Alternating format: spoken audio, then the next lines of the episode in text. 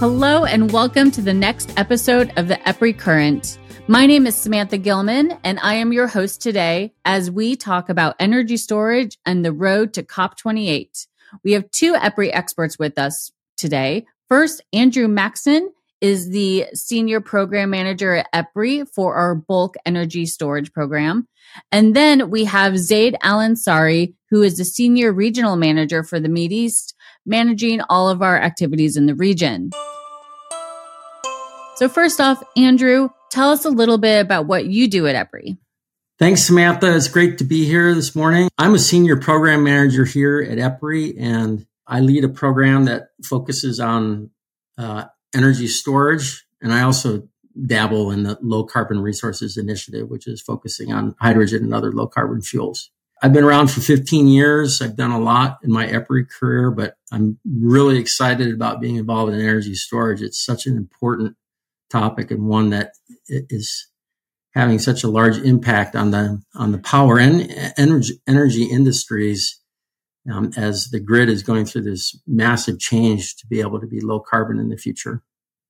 Great, Zaid, tell us a little bit about your role at EPRI. Uh, so it's a pleasure to be with you today. Uh, you know, so as you said, my name is Zaid Al-Ansari, and I'm based out of our Dubai office. Some of you don't know, but we actually have an EPRI office here in Dubai. It's probably one of our best, but that's my uh, opinion. And uh, and I manage EPRI's activities throughout the Middle East region. Uh, so that includes our nuclear customers as well as our PDU and our generation. And it's a pleasure to be with you today. Uh, a lot of the activities we're doing here in the Middle East region have been boosted the last few years because of the energy transition and the region's commitment towards energy transition.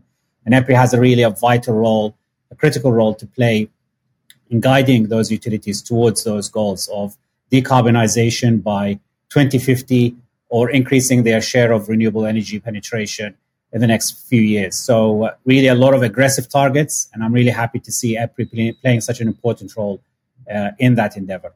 Great. Well, let's get into the questions. First off, for you, Andrew, can you give our listeners some context into the kinds of energy storage research EPRI is working on? Um, I just want to also give a shout out to the Palo Alto office, uh, as Zaid gave a shout out to the Dubai office. We, we think we're the best, but I think all our every offices are great. Charlotte is our largest campus. So, hmm. anyways, go ahead, Andrew. Energy storage is an enabler. Um, you simply cannot achieve a low carbon future without energy storage. Energy storage allows the growth of, of wind and solar, which are intermittent. So the wind doesn't always blow, the sun doesn't always shine. And energy storage is a way to, to store wind and solar when you have an excess amount so you can use it when you need it. So that the proverbial phrase is when you flip a light switch, the lights always come on. You want to have a reliable grid that we've had for, for decades, largely because of thermal power in the form of fossil always being available. Energy storage is, is designed to fulfill that role that, that thermal power did in the past. So it, its goal is to allow us to move towards a low carbon future and provide a reliable uh, grid that will work as, as we're used to over the last uh, hundred years in, in the world. So you mentioned how energy storage is going to play a key role in the clean energy transition. As you mentioned, uh, some of the renewables coming online, wind, solar are intermittent and there needs to be a place to store this energy when it's being created and so be used when it's needed. Could you tell us a bit about the difference about through the short term energy storage like a lithium ion battery and the long term some of those technologies that you just mentioned? Yeah, EPRI is really focused on all types and issues associated with, with energy storage because it's such an important uh, topic and, and area. Um, different regions and different use cases uh, throughout the world will, will, likely require multiple types of energy storage with, with different characteristics. So EPRI is researching pumped hydro, which is the most common by a wide margin type of, of energy storage globally, as well as lithium ion batteries, which are the, the, the type of energy storage which is growing the fastest throughout the world but on top of that, uh, we're working on other newer, less mature types of energy storage that have a chance to be lower cost and to fit some of the use cases that pumped hydro and lithium ion might not be able to handle. One of those is uh, thermal energy storage um, that store electricity as heat, generally in a in a media like a concrete or sand or or gravel, and then that heat can be used at a, a later time to to generate um, electricity. We're also looking at mechanical types that store kinetic or potential energy, which again can be used at a later time to create create power when needed. And chemical energy, which is um, using a, a, low carbon fuel that typically needs to be created uh, through electricity um, to be able to produce power. And hydrogen is is at the forefront of that and the focus of a lot of our research, along with a couple other principal ones like ammonia and and biofuels. As more wind and solar come online and throughout the world, uh, each region is in different statuses of where they're at in terms of the penetration of, of wind and solar. Um, as you get more and more online, you, you're going to need longer durations of energy storage. So when you go out to longer durations, um, it's it needs to be cheap, um, and it needs to potentially be large. So th- this is fostering the growth of different types of energy storage, which are are thought that they're going to be cheaper as you get bigger and, and, and longer duration.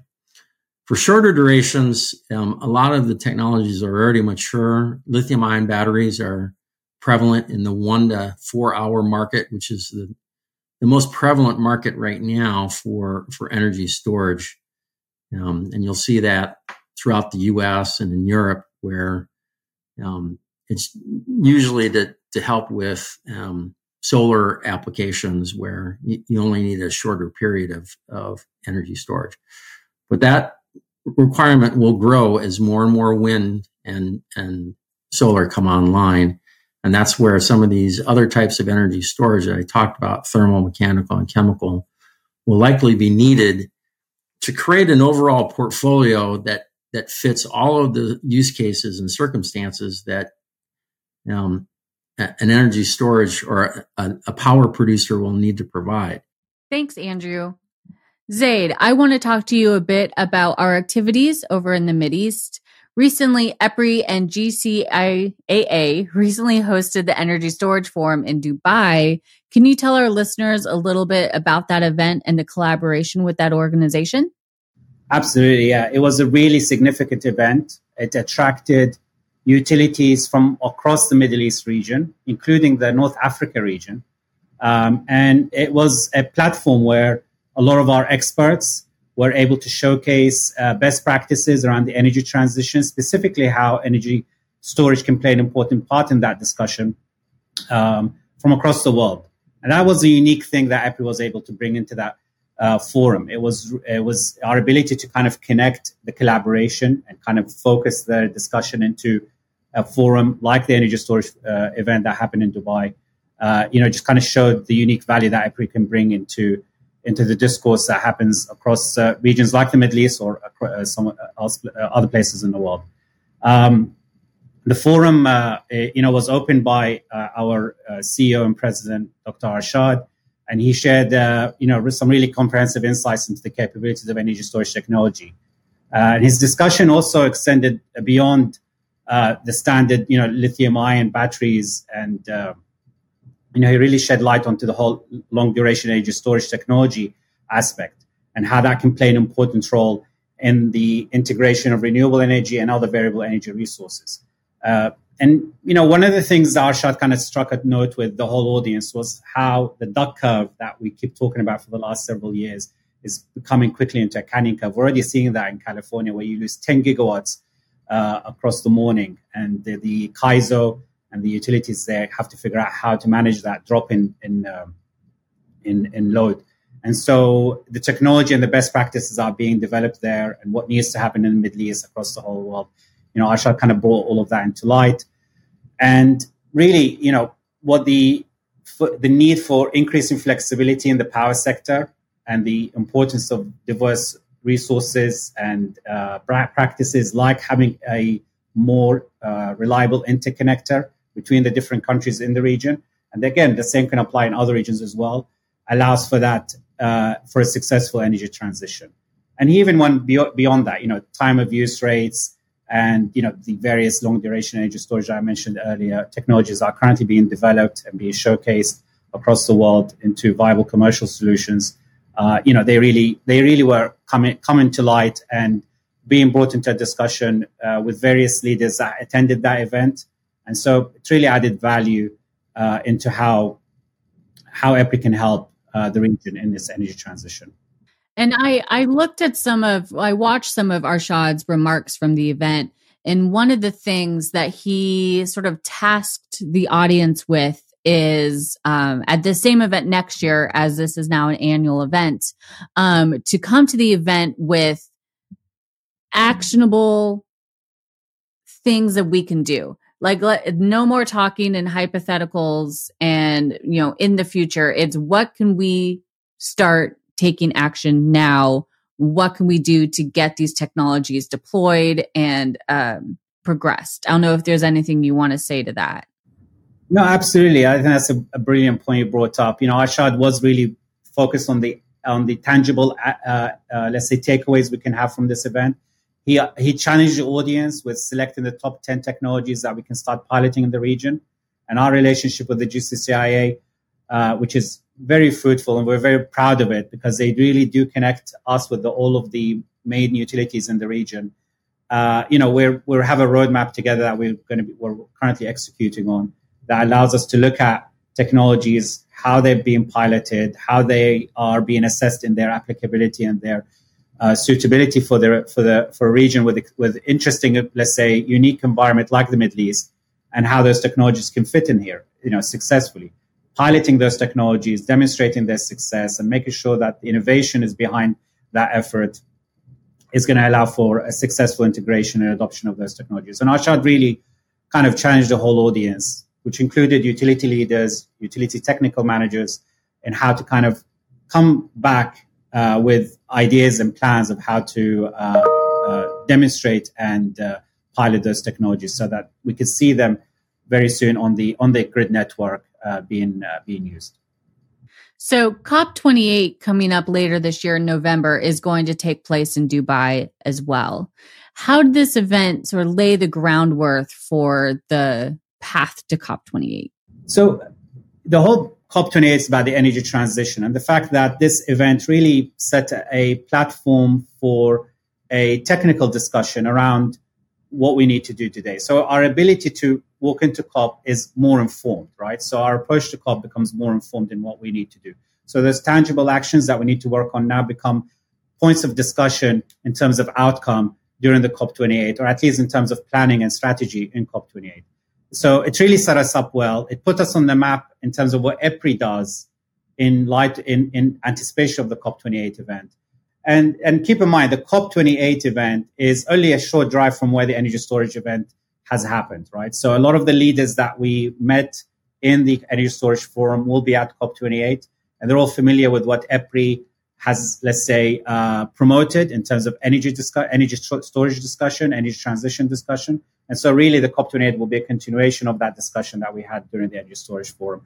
Again, it puts us in the map in terms of what we're looking to focus on and what we should be focusing on uh, during the COP28 event.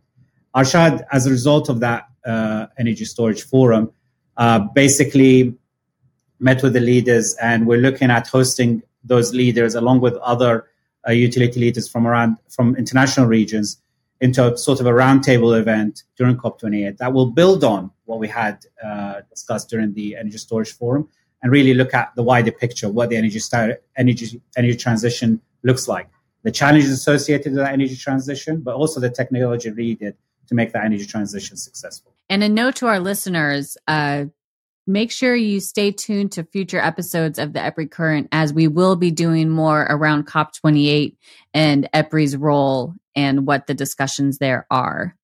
So, Andrew, Zaid, thank you so much for joining me today. I want to give you an opportunity to leave any final thoughts with our listeners Uh, so, Zaid, what final thoughts do you have?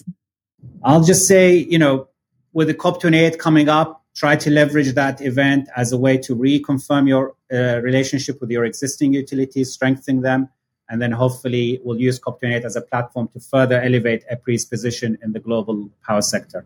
And if you want to access the takeaways, the recording of the energy storage event, which has a lot of interesting discussion points, as well as uh, informative uh, uh, presentations, uh, there's a link that will be posted uh, that you could uh, visit, and hopefully you'll enjoy the recording as well as the presentation material as much as we have. That's right. And you can actually learn more about COP28 at epri.com backslash COP28. Um, and so, Andrew, what are your final thoughts? This is important. It's really important because power is is really the great enabler for um, a healthy society and making it stable so that we don't have blackouts that we have reliable power is critical for the world so this is a really really important topic and i, I personally think that epri has um, a sizable role to play in this because we have the technical expertise, yes, and, and we do have a considerable number of resources focusing on energy storage, but we're unbiased, we're independent. Um, we don't have a dog in the hunt, as they say. So that means that when we work on a project, we can provide both the industry and the developers um, unbiased results um, that is more credible and, and more believable. And that's what everyone really needs right now. They need accurate and believable information so that they can make the right decisions in an industry that's going through changes that it's never had to go through at, in this rapid amount of time. That's great. Well, that's it for today's episode of the EPRI Current. Again, I'm your host, Samantha Gilman, and we will talk to you soon. Thanks. If you like today's show, we invite you to subscribe to our podcast. And feel free to share the podcast with your colleagues and friends. For more information about EPRI, please visit our website at www.epri.com. And don't forget to follow us on LinkedIn and Twitter at EPRI News. Together, we are shaping the future of energy.